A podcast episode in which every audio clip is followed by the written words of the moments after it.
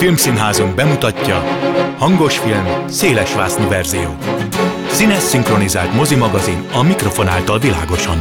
Kimaradt jelenetek, extrák, színész tablók hangban. Igen, úgy is lehet. Tessék! Hangos film, szélesvásznú verzió. Jó napot kívánok a szerkesztő műsorvezető Tímár Ágnes köszönti Önöket. A mai adásban olyan filmeket és sorozatokat vizsgálunk, amelyek középpontjában a 20. századi úrszolga kapcsolat áll. Példa akad bőven, ugyanis kedvelt témája ez mind a drámáknak, mind a vígjátékoknak. Vágjunk bele! Mozgóképizmus. Filmek politológus szemmel. Pár Ádám történész politológus van velem a stúdióban, a Méltányosság Politika Elemző Központ munkatársa. Szia! Szia! Különleges a témánk ez a bizonyos szolga úr, vagy cseléd úr viszony, majd nem tudom, azt is szerintem megbeszéljük, hogy van erre most PC uh-huh. megnevezés, mert hogy valamiért ez nagyon gyakran előfordul a különböző típusú filmekben és sorozatokban is. Mi kifejezetten most a mondjuk úgy, hogy 20. századra koncentrálunk, ami kicsit átcsúszik a 19. század végébe, talán említés szinten akár mondjuk a 21. századba is, de azért a törzsét ezt fogja adni a beszélgetésünknek, úgyhogy rögtön már is egy csalással fogunk kezdeni, hogyha nem bánod, mert hogy felírtuk a kis listánkra Túl az Operencián című filmet, ami, ha jól tudom, akkor az 1800-as évek végén játszódik. 1892-ben. Köszönjük igen. Tehát tulajdonképpen azt mondjuk, hogy egy lépésre vagyunk a 20. század attól, úgyhogy mindenképpen belecsaltuk ezt a dolgot. Már csak azért is, mert bár ugye megjelenik benne a klasszik szolgáló és úrviszony, de itt azt hiszem, hogy sokkal inkább társadalmi, illetve anyagi különbségekre hmm. helyezik a hangsúlyt, és az új világba kerülés az ugye felteszi a kérdést, hogy átrendezi -e az értékeket. Valóban úgy beszéltük meg, hogy most itt a modernkori szolga-úr viszonyról lesz szó. Korábbi beszélgetéseink során amúgy is már említettünk egy-két olyan filmet, amelyben régebbi korszakokban szereplő inasok tűntek fel, gondoljunk Bernardo figurájára a Zorro történetekből, mm. vagy Passepartura, ők is ugye lélekben, tehát itt vannak velünk, mert klasszikus megalapozói azért a, az inas ábrázolásoknak, és tulajdonképpen az a film, amivel kezdünk, illetve ebben Josephnek az ír paraszt fiúnak az alakja egy átmenetet képez, mind időben, mind pedig szociológiai tekintetben, hiszen ő alapvetően mondjuk a már két előbb említett figurához képest azért egy kívülálló, hiszen ő nem egy, egy hivatásos, nem egy főfoglalkozás szerinti inas, és eléggé sajátos körülmények között kerül Kriszti urasság lányának, Shannonnak a szolgálatába. Azt kell tudni, hogy itt Írországban zajlik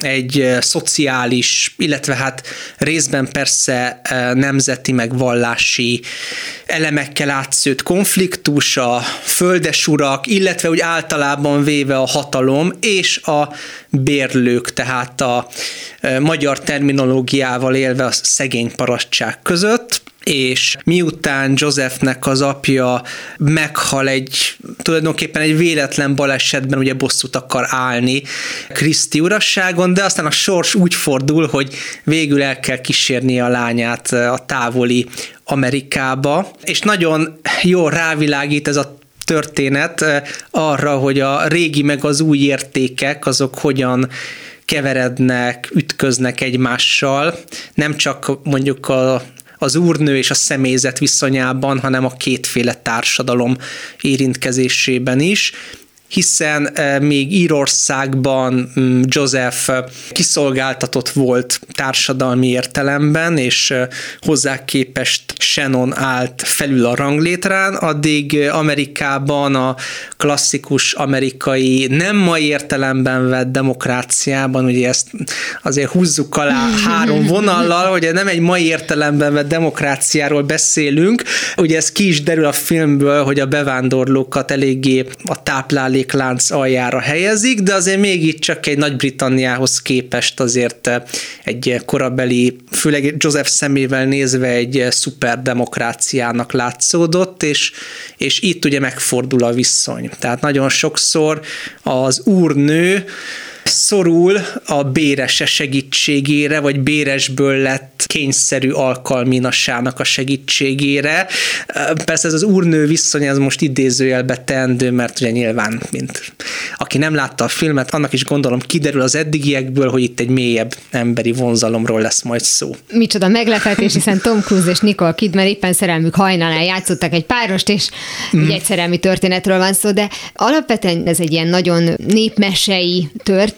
Nagyon sokáig ez a rátarti személyiség, ez érezhető uh-huh. a hölgynek a viselkedésén, csak hát be kell látnia, hogy hát, hogyha el kell menni a nem tudom, pamudgyárba, akkor biza dolgozni kell, és ha visszaszól a munkaadójának, akkor levonják a napi bérét, és uh-huh. pont, és ugye azzal a fajta tanulsággal akar mondjuk megajándékozni minket a film, hogy nem az számít, hogy te hova születtél, meg, meg hány lordság van még a te neved mellett, hanem az, hogy mi az, amit elértél a szónak a, a nemes értelmében, hogyha kell, akkor kétkezi munkával, hiszen egyébként nagyon szép képet mutat az akkori Amerikáról, már mint abból az értelemben egy tabló jelleggel, hogy a vasútépítéstől kezdve a gyári munkán át mindennel találkozunk, és már is kimozdul ebből a bizonyos cseléd típusú életmódból, amihez hát mondjuk hozzászokott korábban ez a férfi főhős. Igen, bár azért azt tegyük hozzá, hogy például abban a szép úri lakban, ahová egy téli éjszakán belopóznak, meg azoknak a szomszédságában, meg pontosan a milliómosok mondjuk az angol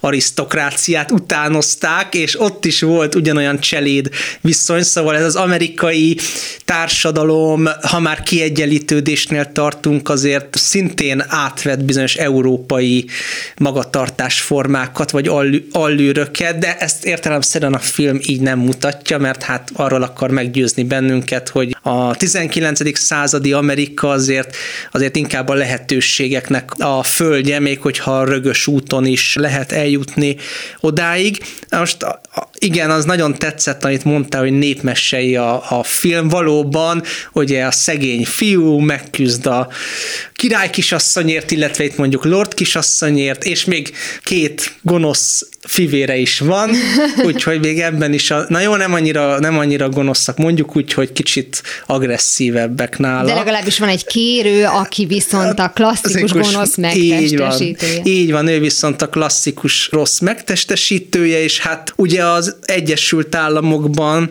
egész pontosan a vadnyugaton alul is marad Joseph-fel szemben, és hát mondja neki Joseph, hogy, hogy ez nem, nem Írország, tehát itt a kiváltságokra való hivat hivatkozással, meg az erő fölénnyel nem boldogul, hanem hát ugye meg kell küzdeni a boldogságért, és ugye Shannon nyilvánvalóan Josephet választja a film végére. Hát jól elszpoilereztünk egy 20 nem tudom hány éves Hát azért annyira, annyira nem, mert azért ennél még a történet még egy kicsit kacifántosabb, mert amíg eljuttunk Írországtól a vadnyugatig, addig még elég sok mm, minden történik, több fordulat, úgyhogy aki nem látta eddig, az is nyugodtan megnézheti. Egyébként finoman akkor is utalnak rá, hogy de aki itt gazdag, az pont olyan gazdag, mint Írországban, mert amikor ugye a már meglőtt felöltött lányt viszi a uh-huh. téli utcán, akkor mutatják, hogy a gyönyörűen felöltözött elegáns úr kinéz az ablakon, és Igen. pont nem csinál semmit, sőt az is sejthető, hogy azok az egyébként vagyonukat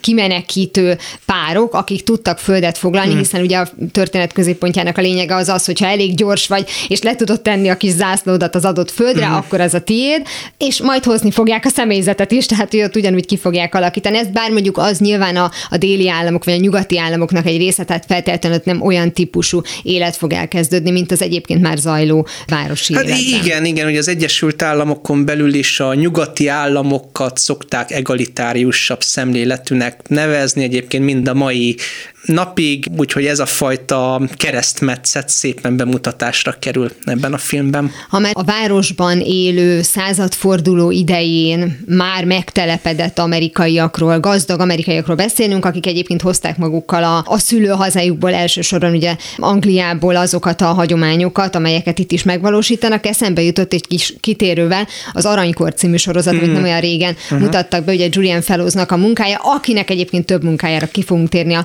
a következőkben, csak hogy fontosnak tartottam, hogy erre azért térjünk ki, hogy ugye itt egy nagyon érdekes rést talált meg, hogy a századforduló idén játszódó történeteknek a többsége azért alapvetően Angliában játszódik, szinte hiánypótló volt az, hogy uh-huh. megnézzük az akkori Amerikát, és nézzük meg, hogy milyen volt a Fifth Avenue, mondjuk még amikor földút volt, tehát hogy, uh-huh. hogy ez, ez legalábbis érdekes, de ugyanazt az egyébként cseléd úr viszonyt mutatja be, és ugyanazokat a nagyon szigorú szabályrendszereket. Nem tudom egyébként, hogy mennyire volt, nem vagyok történész, veled ellentétben, tehát hogy, hogy mennyire volt ez, ez pontos ez a dolog, de hogy talán próbálta érzékeltetni azt, hogy jobban lazulnak ezek a szabályok, mint mondjuk a 20. század első felében Angliában. Uff, fú, mennyi időnk van, mert erről történészként nagyon sokat tudnék mesélni, miután a amerikai populizmussal foglalkoztam, és ugye a populizmus pont ezzel a társadalommal szemben fogalmazta meg magát, tehát ugye például az aranykorban is ott, ott van egy törésvonala az előkelő társaságban, mert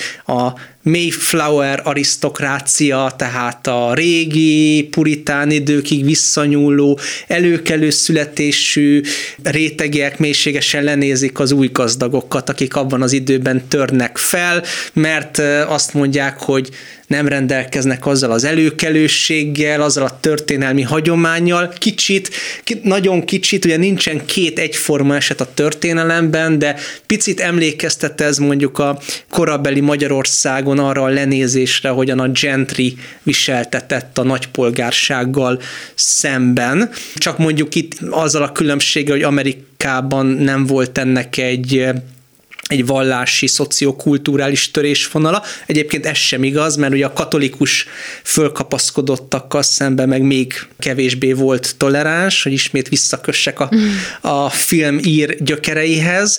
Szóval, hogy igen, nyilvánvalóan ez a film, mármint hogy a túl az operencien egy kicsit mesésítette ezt az egész amerikai történetet, hiszen ez ellentétben az aranykorral nem egy társadalmi tabló abban az értelemben, hogy mindent bemutasson, hanem ugye ráfókuszált két embernek a, a viszonyára, de egyébként minden tekintetben egymás mellé állítható a két film, nem csak a történet időszak alapján, hanem abban a tekintetben, hogy jól bemutatja, hogy a 90-es években ugye mire fókuszáltak a filmrendezők ebben a korszakban, és aztán ugye mire egy későbbi időszakban, és hogy mennyivel realistában mutatják be már a viszonyokat. Mind a mellett, hogy sajnos eléggé szappanoperaira hmm. sikerült az aranykor, hát az más kérdés, igen, igen. de nagyvonalúan túllépünk hmm. ezen, a, ezen a problémán, de valóban ugye megjelenik ez a leegyszerűsítve mondjuk a régi gazdagok, új gazdagok, hmm. és egyébként a nekik a cselédekkel való viszonyának a kialakítása, és mondjuk az új gazdagok, régi gazdagokat való majmolása is tulajdonképpen ilyen szempontból, és ha már ugye Julian Fellowsról van szó, azt gondolom, hogy mert viszonylag időrendben haladunk, hogy a bemutatott korszak szerinti időrendben, a Gosford Park volt az első filmje, amivel tényleg berobbant, tehát mást is írt előtte, és nagyon közel áll hozzá a, a kosztümös filmek, illetve sorozatoknak a világa, de a Gosford Park, ami aztán Robert Altman rendezésében készült el, több Oscar díjra jelölték, meg is nyert egy, egy párat, óriás sztárparádéval. Ha ma újra nézzük, akkor szerintem fölteszük a kérdést, hogy miért, mert ma már azért láttunk egy párat, főleg egyébként uh-huh. felosztól, de akkor ez egy nagyon érdekes jelenség volt, szerintem ilyen formán nem találkoztunk, vagy a mozi látogató az nem látta a 20-as éveknek azt a világát, ahol ténylegesen egy épületben szint választotta el a cselédet az úri néptől, uh-huh. és azoknak valamilyen módon kellett egymással mégiscsak együtt élni. Uh-huh. Igen, hát egy rövid kitérő, hogy Julian Fellows tagja a Lordok házának is, úgyhogy ő egyébként nagyon is jól ismeri azt a közeget, amiben a filmjei játszódnak. Talán ezért is lett például a Gosford Park is annyira sikeres, hogy mégiscsak egy benfentes láttatja azt a közeget, ahonnan, ahonnan érkezik, még hogyha nyilván az már egy korábbi, jóval korábbi korszakot is ábrázol.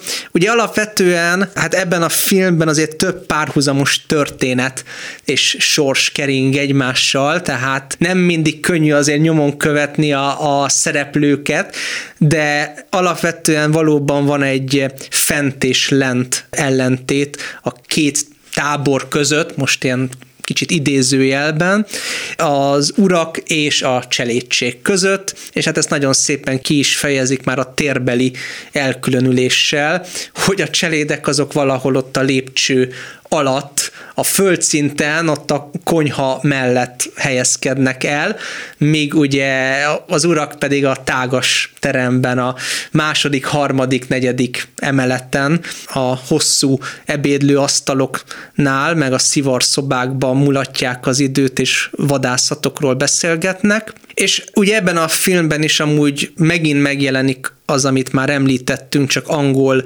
viszonylatban a új gazdag és a régi arisztokrácia közötti ellentét, hiszen a 20-as évek az az időszak, amikor már nagyon sok ok miatt, de ugye megnyílnak a korábban csak arisztokrácia által látogatott klubok, meg szalonok, meg általában ugye a politikai tér a frissen beáramló nagypolgárság előtt. Szóval tulajdonképpen itt is van egy törésvonal magukon az urakon belül, de persze miután mi a film nagy részében a cselédség szemével látjuk ezeket, ezért így a néző szemében ez a kettő részelem összeolvadni látszik és hát ugye a cselédek is eléggé eltérő magatartással rendelkeznek attól függően, hogy hol szolgálnak, szóval itt feltehetjük azt az örök kérdést, ami nyilván nem csak a 20-as évekre vonatkozik, hanem a világ kezdete óta, hogy, hogy a szolgák is egy kicsit egy idő után elkezdenek hasonlítani a,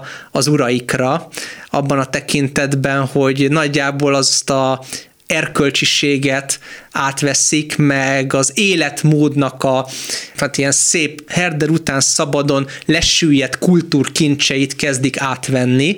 Tehát például mondjuk az egyik, egyik cselédet megszólják a társai amiatt, hogy, hogy dohányzik, cigarettázik, és hát ugye ez nyilvánvalóan mondjuk odahaza is tilos, de hát ugye az urától, vagy uraitól pontosan ezt a magatartást látta, tehát nem a régi, jól bevált viktoriánus, szerényebb mentalitást próbálja megkövetni. Ugye ez egy krimi, és az egyik központi kérdés az pont az, hogy cseléde az, aki cselédnek látszik, mm. anélkül, hogy bármit mondanék, és nem is akarok csapongani, de most hirtelen eszembe jutott, és ez mondjuk egy 10-15 évvel korábbi történet, a Mágnás Miska. Hiszen mm. tulajdonképpen ott ki is van mondva, hogy a grófot még a szagáról is megismerjük, mm. és ugye az abszolút erre a problémakörre mutat rá. Természetesen azért az sok más mondjuk tartalmat is mm. visz magával, hiszen az már ugye a második világháború utáni Magyarországon készülő film, ami hangsúlyozottan igen, azt mutatja igen. be, hogy a munkás ember az, aki a tisztességet képviseli, és az Így arisztokrácia van. az pedig tulajdonképpen szó szerint úri huncutság. Így van, valóban van egy ilyen apró hasonlóság a, a két uh, film között, de azért a Gosford Park jóval megengedőbb a, az arisztokrácia iránt, noha itt is azért látunk alűröket bőven a urak, meg különösen a hölgy partnereik, tehát mondjuk a cselédek szempontjából az úrnőik részéről, de összességében véve miután ugye ez egy krimi, ami eléggé lassan bontakozik ki, tehát nagyjából a filmnek a felétől erősödik a krimiszál, ez egy jóval nagyobb hangsúly helyeződik a realista tárgyi környezetnek a bemutatására. Szóval aki például meg akarja ismerni, hogy a korszakban milyen háztartási eszközök voltak, meg hogy nézett ki egy szalon, annak érdemes ezt a filmet megnéznie. Amúgy is ugye ezek a újonnan készült, vagy relatíve újonnan készült angol arisztokrata környezetben játszódó filmek azért nagyon jók abban a tekintetben is, hogy egy már letűnt társadalmi rétegnek az életmódját, háztartási viszonyait, akár a cselédségen belüli rangsort bemutatják, és akkor itt a Downton Abbey-től a napok romjaiig egy széles skálát föl lehet skiccelni. Valószínűleg azért lehetnek ezek a filmek népszerűek az Egyesült Államokban is, meg mondjuk a mi régiónkban is, tehát a két végponton, mert ez az a két végpont, ahol ez így a maga formájában ugye ma sem létezik. Ugye Magyarországon volt ilyesmi, de hosszú idő keresztül nem. Az Egyesült Államokban meg mondjuk szigetszerűen a keleti parton, meg délen, de, de hát az sem egy valódi kékvérű arisztokráciára támaszkodott azért. Úgyhogy valószínűleg ezért lehetnek ezek a angol millióben játszódó filmek ennyire népszerűek. Igen, és ahogy mondtad, hogy megengedőbb ugye a, a Gosford Park, aminek többek között az az oka, amit említettél, hogy a Lordok házán, de Julian Fellows nem fogja azt mondani, hogy itt a velem egyen rangú urak egyébként gúnytárgyai legyenek az általam írt filmekben vagy sorozatokban, és már ugye mondtad is a Downton Abbey, ami a következő sorozatunk, filmünk, amit megbeszélünk, azért mondom így, mert ugye a sorozat után még sajnálatos módon két film is készült. Igen, igen. Már ugye a sorozat is fokozatosan romlott, a két film az maradjunk abban, hogy a vicc kategóriájába uh-huh. tartozik, de az tény, hogy Julian Fellows nagyon ügyesen elcsípte uh-huh. ezt a dolgot, hogy ahogy te is mondtad, akkor valamire az emberek nagyon szerették megnézni azt, hogy egyébként hogyan készül a vacsora a cselédsoron, uh-huh. és gyönyörűek voltak ugye a kosztümök és az egész díszlet, tehát tulajdonképpen ebből táplálkozott ugye a Downton Abbey, meg abból, hogy Maggie Smith számára írt egy zseniális karaktert a Gosford Parkba, és azt konkrétan átemelte a Downton. Abbey-be. Viszont volt ugye egy nagyon okos húzása, hogy a 1912-vel a Titanic elsüllyedésével uh-huh. indult, tehát rögtön elhelyezi nem csak korban, hanem társadalmilag is, hogy hogyan reagál a különböző ember. Más dolog, hogy valójában ugye nem kaptunk igazi sztorikat, még a sorozat alatt sem, hanem tényleg ezekre a nüanszokra megy rá, ami az egy idő után eléggé uncsi tud hmm. lenni, nem beszélve arról, hogy a sorozatbetegség az, hogy akarva akaratlanul ezek a karakterek változnak, tehát hogy az, hogy a, a sorozatok végére, vagy a filmek végére már szinte összeborult az úri nép hmm. a, a szolgálókkal. Az már mesebbeli egy Igen, kicsit. igen, igen. Mhm. Hite, nem tudom, hogy mennyire volt szerinted hiteles legalábbis az eleje. Valóban van egy ilyen nagyon érdekes ábrázolása a korabeli társadalomnak és társadalmi viszonyoknak, ami kicsit talán a mai mégiscsak demokratikusabb ízlésű néző igényeinek, vagy érzéseinek a, a kiszolgálásából fakad, hogy, hogy az arisztokraták ebben a sorozatban azért meglehetősen elnézőek voltak a, a cselédei különböző hát allűrjeivel szemben, és ez azért nyilvánvalóan egy, egy nagyon rózsaszínű és szépítő ábrázolás, de hát miután a sorozat a mai nézőközönségnek készült, és nem a 20-as évek vagy 10-es évek korabelinek, ezért önmagában véve ezt nem róhatjuk fel, Arról nem is beszélve, hogy pont ez a sorozatnak az egyik fő mondani valója, meg üzenete, hogy a 10-es, 20-as években valóban elindul a brit társadalomnak egy nagyfokú modernizálódása, hogyha csak mondjuk a szüfrazset mozgalomra gondolunk, és aztán a nők választójogának a megadására, erre azért több film is, megsorozat reflektál, vagy akár mondjuk a modern gépeknek az elterjedésére, tehát ezek mind azért hozzájárulnak ahhoz, hogy elkezd a társadalom átalakulni, és ezáltal kicsit demokratizálódnak, kiegyenlítődnek a viszonyok. Tehát nem véletlen, hogy 1912-ben indulunk, és ezt egyébként nagyon ügyesen összekötik. Szintén egy mesei elem révén a Titanic, elsüllyedésével, mert hogy ez a korszak önmagában kebelében hordozta a változást. Tehát eh, a 19. század közepén lehet, hogy izgalmasabb lett volna ez a sorozat, de nehezebb lett volna a hát majd, hogy nem kasszerű különbségeket áthidaló emberi viszonylatokat bemutatni. Vagy hát hosszabb sorozat kellett volna hozzá, és az akkor megért volna 20-22 évadot, de azt már nem nézte volna tán senki. Ez a bizonyos változás, aminek egyrészt van ugye egy pozitív oldala, ez a technikai fejlődés, másrésztről pedig, hogy valóban eltűnik, letűnik ez a világ, és ezzel már ugye a sorozat vége felé is foglalkoznak, hogy fizikailag, gazdaságilag nem fenntarthatóak uh-huh. ezek a birtokok, úgyhogy egy család kezében uh-huh. vannak, és akkor most mit kell csinálni? Csináljunk belőle múzeum, programot, hát évente két uh-huh. ember fog oda látogatni, de az kérdés egyébként, hogy mennyire várható el tőle, hogy mégiscsak maradjon a hitelesség vagy a realitás talaján, vagy pedig inkább akkor tényleg mondja azt, hogy ez egy mese. Megmondom, hogy miért, mert az első nagy film, ami még 2019-ben készült, bedobta az ír problémát, uh-huh. ami akkor eszkalálódott tulajdonképpen, és hát finoman szólva ízléstelenül foglalkozott ezzel a dologgal. Mary karaktere, aki aztán az iskola példája annak az arisztokratának, aki nem is akarja elengedni ezt a kasztrendszert, a támadásra, amit ugye az ír egyébként mondjuk úgy, hogy olyan kezdő forradalmát, tehát erre is figyeltek, hogy ne, ne legyen itt valami tényleges vérengzés, de legalábbis legyen egy, egy támadás, hogy miért történt kérdésre érkezik a válasz, hogy de mert hogy több jogot akarnak az írek. Mire az a válasza, hogy hát nem kaptak már elég jogot. és lehet neki ez a véleménye, de alkotóként nem gondolta az Julian Fellows, hogy legyen ott egy másik karakter, mellesleg ott áll a sofőrből kvázi arisztokratává vált figura, aki szinte bólint rá egyet. Tehát, hogy senki nem mondja azt, hogy hát azért talán nem. Szerintem itt a, azért a korabeli politikai millióre akartak utalni ezzel, tehát nem, nem gondolom, hogy ez egyfajta hiba lett volna, bár lehetséges, hogy ki lehetett volna egyensúlyozni ezt, a, ezt az egyoldalú politikai állásfoglalást,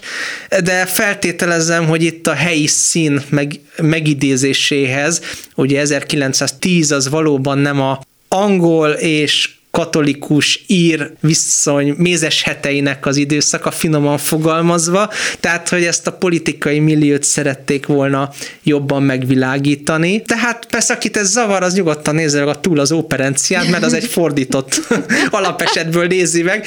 Mégis joggal mondhatnánk, hogy abban meg nem szerepel egyetlen egy pozitív angol sem, tehát így módon a két film egymás mellé helyezve, akkor kiegyenlíti egymást. Jó, sikerült akkor demokratizálnunk ezt a problémát. Így van. Egyébként Ö... még egy dolog, ugye a, ez a személyzet, meg a nagy birtok fenntartása problémájához.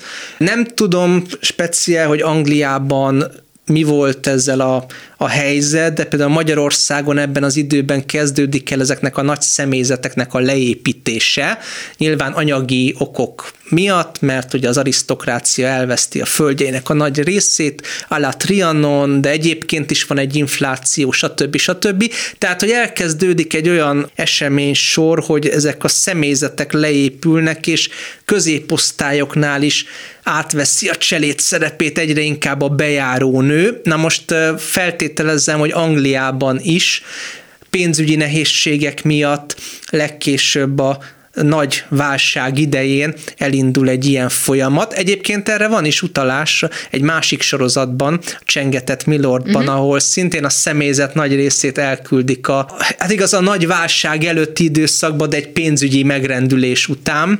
Szóval, hogy itt azért látni kell, hogy, hogy a két háború között, és aztán a háború után végleg, úgy általában véve Európában kezd ez az elkülönült és sok személyzetet fent fenntartó háztartás megszűnni, és ennek alapvetően gazdasági, pénzügyi okai vannak, amire amire utalnak is, hogy ugye egy idő után szükségszerűen nem lehet ezt föntartani.